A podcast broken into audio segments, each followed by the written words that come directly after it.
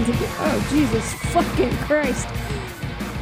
Oh, this one beer has really fucked me up because Julie jumped up here and I didn't even see her do it. But it's because she's a black cat and everything Felt a cat. everything under this microphone is a shadow, so I didn't see her. And then I felt her touch me, and I was like, "What the fuck was that?" It was a cat. Uh, the three-legged cat. I should probably post a picture of her on our social media. Sure. I've been trying to post more shit because honestly, we've been slacking lately. Uh, what article are Um, you doing? I figured that today we would discuss uh, because our last mini episode that we recorded was 50 fucking minutes out of nowhere Yeah. um, that we would do something that might be a little bit shorter. I don't know. Um, we are currently trying to get a bunch of episodes recorded in advance in one day. So currently it is September 14th. I don't think that this episode is going to come out until September 26th because, yeah, that's the date. Um, I'm going to Louder Than Life, a music festival in Kentucky that I go to every oh, year. yes, yes. Slipknot's headlining. Yep. Evanescence is going to be there. I've never seen them before. Oh, that'd be cool. There are about a, a- approximately a million bands and a handful that I've never seen, including Tenacious D. I'm so oh, motherfucking excited to see go. them. Yeah. Oh God, I should wear my man suit. oh, it would be perfect. All right. So, anyways, um, we are trying to record our episodes in advance so that I can just get them edited and scheduled. A little insight to our lives, and um, we sat down to do the first one, which was the Missy Elliott episode that came out last week, and that shit was long. And God, we don't have that much time. So, I we me and Jake were watching Drunk History the other day, and they were doing a music Drunk History, and one of the stories that somebody told was about how Johnny Cash ended up singing one of Kris Kristofferson's songs on TV, and it was a super interesting story. So I found an article. It's it's going to be good. Okay. I don't know how long it'll be. Links in the thing. Did you pull it up? no, that, that's what. Oh, there it is. So I figure that's what we will do today, and uh, we also, you know, maybe maybe we'll record it Patreon tonight as well. I had a very interesting one. I keep thinking about it and then I keep forgetting about it, so I wrote it down this time, and I thought it would be really great if we did a long Patreon episode on the Metallica versus Napster Yeah. Thing, especially you and I, because we fucking love Metallica. But because of that, I found an article with some dissent from somebody who was like, no, and they're not in support of Metallica necessarily. So I figured it would be good to get an outside perspective because Cassie's not here. Yeah. Um, No, that that sounds interesting. I, I mean, I, yeah. I, I would like to see different sides to the story. Yes, and different arguments. So that's what I gathered, and that will be our second Patreon episode for this month for September. Well, do you want to? Shall I? Shall I tell them who we are? Yeah, All right. You guys are listening to Death by Music podcast. I am Jake, and this is Alex. And uh, once again, as of this recording, uh, baby Steve has not moved out, yeah. and well, so Cassie is not here. Uh, but by the time it's actually released and you're listening to it on your streaming service, he he may have been evicted. So I- I we don't know hope- right now. I honestly would hope because, like I said, we're recording this on September 14th, and it is her due date, and this episode is not coming out for another week and a half. So I would hope that by now she's been induced. I don't know. Write us an email and let us know. Even though we'll know before. Anyways. Um, uh, all right. So this article, I'm going to read it because I read fast. Good, good, good. It's from wideopencountry.com by Matt Alpert. And it is called The Great Story Behind Sunday Morning Coming Down, which is a song title. All right, so on October 10th, 1970, Johnny Cash took the Kris Kristofferson penned song Sunday Morning Coming Down to number one on the Billboard Hot Country Singles charts. Uh, Cash's recording of the song forever solidified it as one of the great entries in the American songbook. The tale of how it caught Cash's attention is also one of country music's greatest stories. We're going to rewind the play five minutes to 1969. The now legendary songwriter Kris Kristofferson was sweeping the floors at Columbia Records offices in Nashville.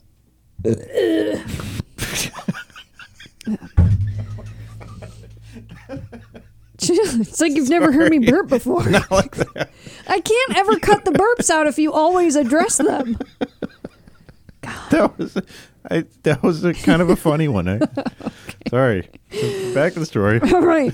Anyone who knew Kristofferson's background might have scoffed at his new role. He was an Oxford graduate, a Rhodes Scholar, a former captain in the Army, and a helicopter pilot. Despite his impressive resume, Kristofferson wanted nothing more than to be a songwriter, and he did anything to make that happen. His janitor gig at Columbia was one step closer to achieving that goal. Yeah, I mean, you just got to get your foot in the door. Most cases, it doesn't matter what it is, but you got to know the right people, and that's how you get to know the right people mm-hmm. is to do whatever you got. those stories are always interesting to me. Like, it, I, I don't think he got it too much further than the janitor gig, if I recall correctly. But it it is interesting to hear the stories of people that start out in companies as the janitor. You know, that's that's such a huge transition. It's just, it's it's fascinating. It's Yeah. interesting. Uh, he watched Bob Dylan record Blonde on Blonde, but never mustered the courage to say hello. Oh man, I would. I'd be like, "Hello, do you need me to take that tissue? Do you mind Can I sell it it?" on eBay? Just kidding. Yeah. Uh, he did, however, meet another one of his idols, Johnny Cash. Kristofferson would watch Cash in the hallways and through the glass windows when he was recording. What a creeper! But they met a few times in passing, but Cash only knew him as the man pushing the broom. At this point, Kristofferson was already a prolific songwriter. He was desperate to give Cash tapes of his songs, but knew that he'd get fired if his employers caught him. So he tried Wow. a different angle. Yeah, I That's mean, they don't they don't want you to bother. It's not. It's never a good move if you're being a fanboy. Uh, all right, that I understand. But did they know that he? Did, the company know that he was a songwriter? It says here he's already a prolific songwriter. Everybody's a songwriter. Oh, it's just like everybody's a script. Everybody's got a script for Yeah, I mean, it's really like I think I've told you guys before. Um, if you guys are new here, the reason this podcast even exists is because me and Cassie met working at a radio station. So, um, from being in radio for so many years, you know. Uh, if people, if anybody's a musician and they find out you work in radio, they're like, "Oh my god, will you listen to my CD?" And it's like, "That's Oh, not how this works." yeah, yeah. and I can't make you famous. Like we literally only play people who are already famous. It's it's not like it was back in the '60s and '70s. You Yeah, it do just that. doesn't work like that and and especially if if we were going to bring an artist up to the radio station for an interview or whatever, we all have to treat them our it's our job to treat them like they are a normal person. You don't want to make them uncomfortable.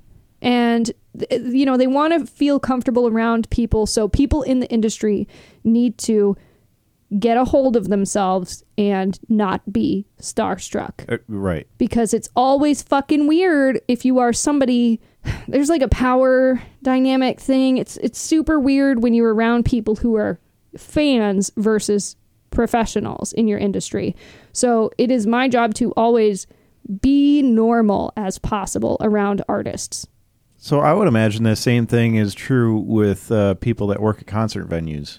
Yes you want Same exact you don't thing. want to you don't want to run up to them and ask for their autograph Yeah. You don't want to ask for their photo. And so that kind of sucks because you are a fan and you want to do those things, Right. but you need to create a space where the artist feels comfortable. So you can't do it. Now you get to have a lot of really cool memories. Yeah, But- a lot of lot of cool memories. Probably a lot of cool stories too. Yeah, cool experiences because when they feel comfortable around you, they're more likely to let their guard down, maybe have a real conversation with you. But Yeah. like Johnny Cash isn't going to have a real conversation with somebody who's being like a super fan. They're going to be like, "Okay, well this is weird cuz I'm just a normal person." Gotcha. It it's and even my low low low fucking level of people some people know who I am. Mm-hmm. Even I get some so I can't imagine how like an actual famous person would feel because like I have people who just like listen to the radio um that get weird. They get fucking weird. around me, and I'm like, I am not important.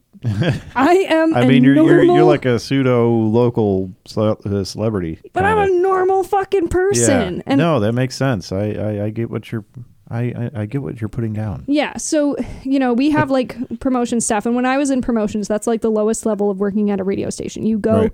work at the concerts, you set up the tent and table, you interact with listeners.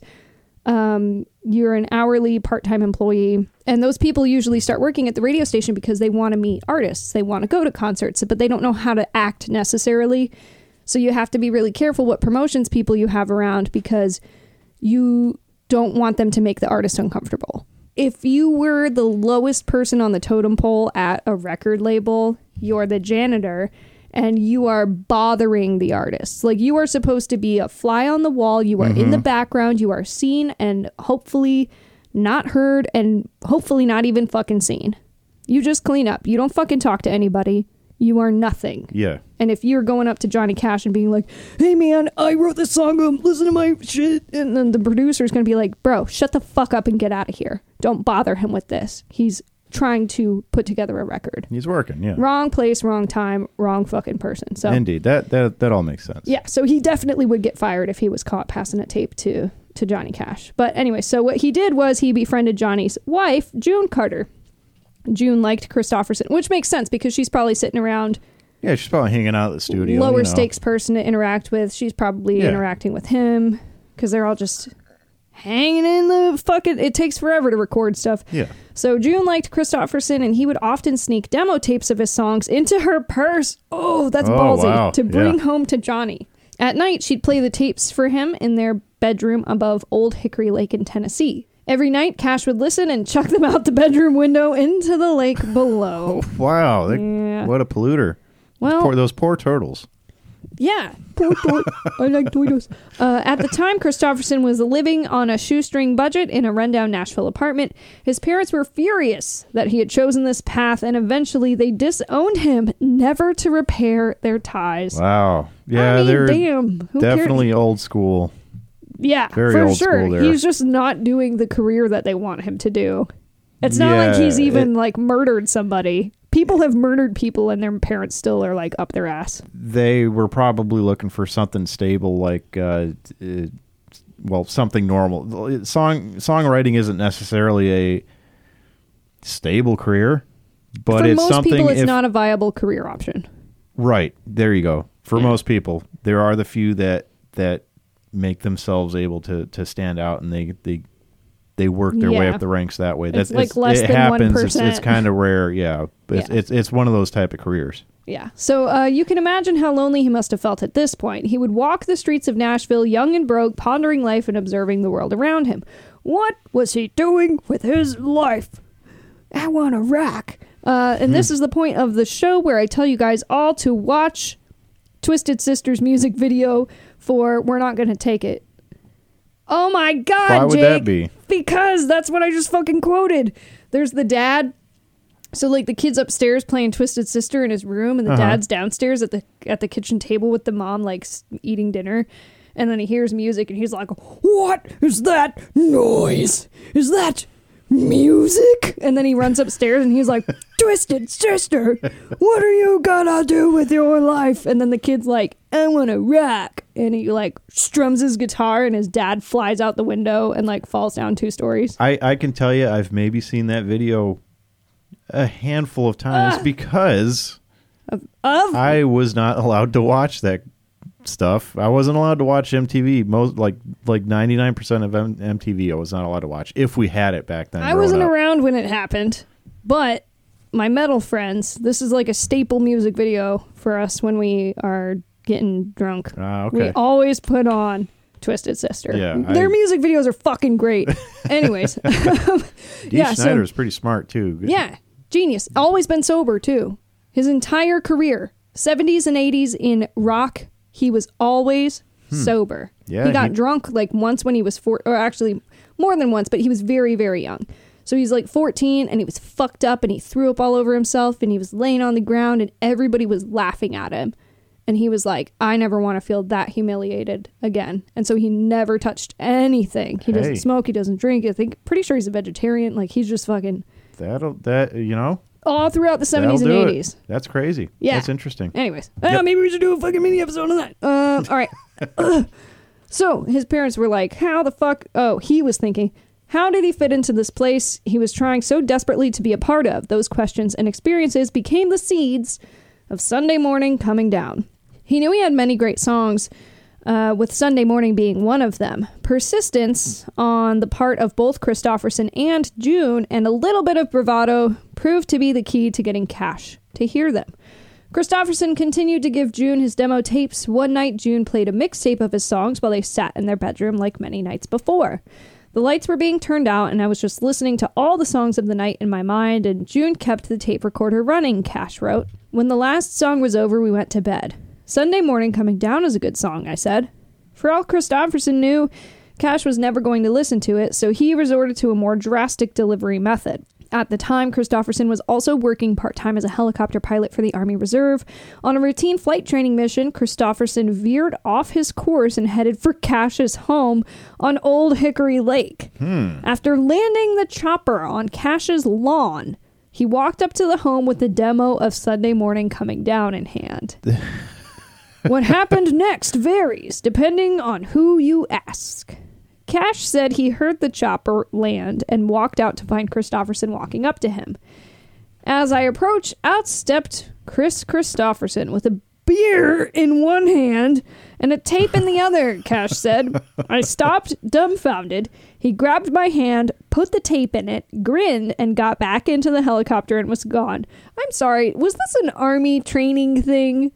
And he had a beer. Was it open? Hey, uh, you know, maybe there weren't uh, no no drinking and flying laws back Maybe then. Maybe there weren't no drinking and flying laws, is what you sound like you're trying to say. Yeah, that that's that is such a power move on his part. What the fuck? Uh, okay, so Johnny Cash said he was a bit wobbly, but almost straight up. then out high above the lake where all his songs lay on the bottom, he disappeared through the clouds. I looked at the tape of Sunday Morning Coming Down, and me and Bobby McGee, that fucking song, Janis Joplin recorded. I believe that was her last recording, but hmm. maybe I'm wrong. Anyways, it's a great song. It's one of her only handful of hits. Kristofferson had a different version of the story. He said, You know, John had a very creative imagination. I've never flown with a beer in my life. Believe me, you need two hands to fly those things. Kristofferson also said he doesn't even think Cash was home that day, adding he was lucky Johnny didn't shoot him on the spot. Whatever actually happened, the stunt was enough to get Cash's attention. The following Thursday, Cash taped his weekly television program. Here's a song written by Kris Kristofferson. Johnny told a national television audience, Don't forget that name. It's easy because it's basically one fucking name. Soon after, the Man in Black invited Kristofferson to perform with him on stage at the Newport Newport Folk Festival later that year. As you know, Kristofferson went home went ugh, on to become one of the world's greatest songwriters. He and Cash became close friends, even performing together for years in the supergroup The Highwaymen. Um, so there's a part of this story that's missing. from the what they had in the TV show. Yes. It seems like Cash really embellished that story and just made him look like a total badass.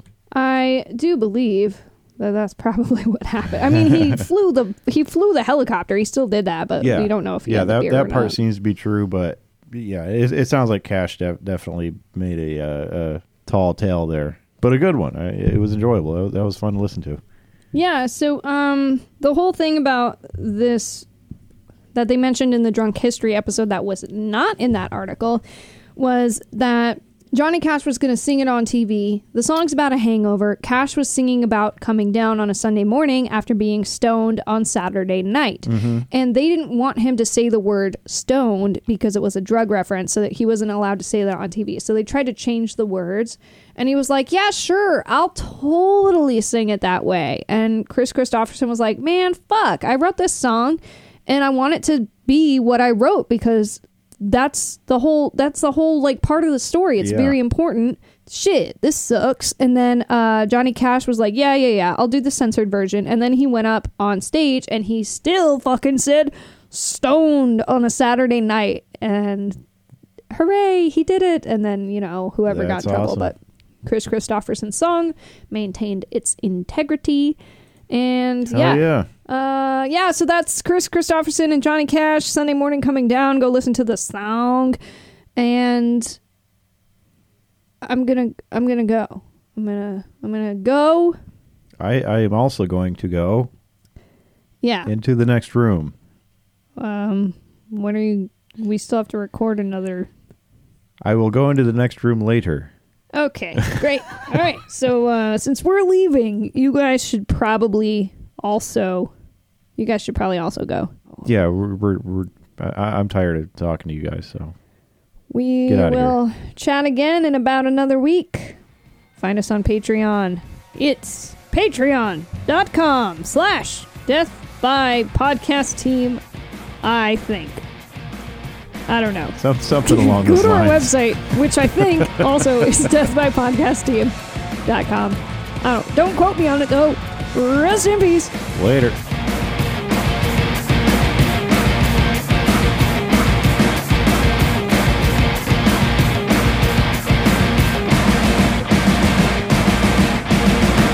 Music by Demons at Demons Band on Instagram. Artwork by Mike Johnson. Writing and production by Cassie Gardner, Alex Motler, and Jake.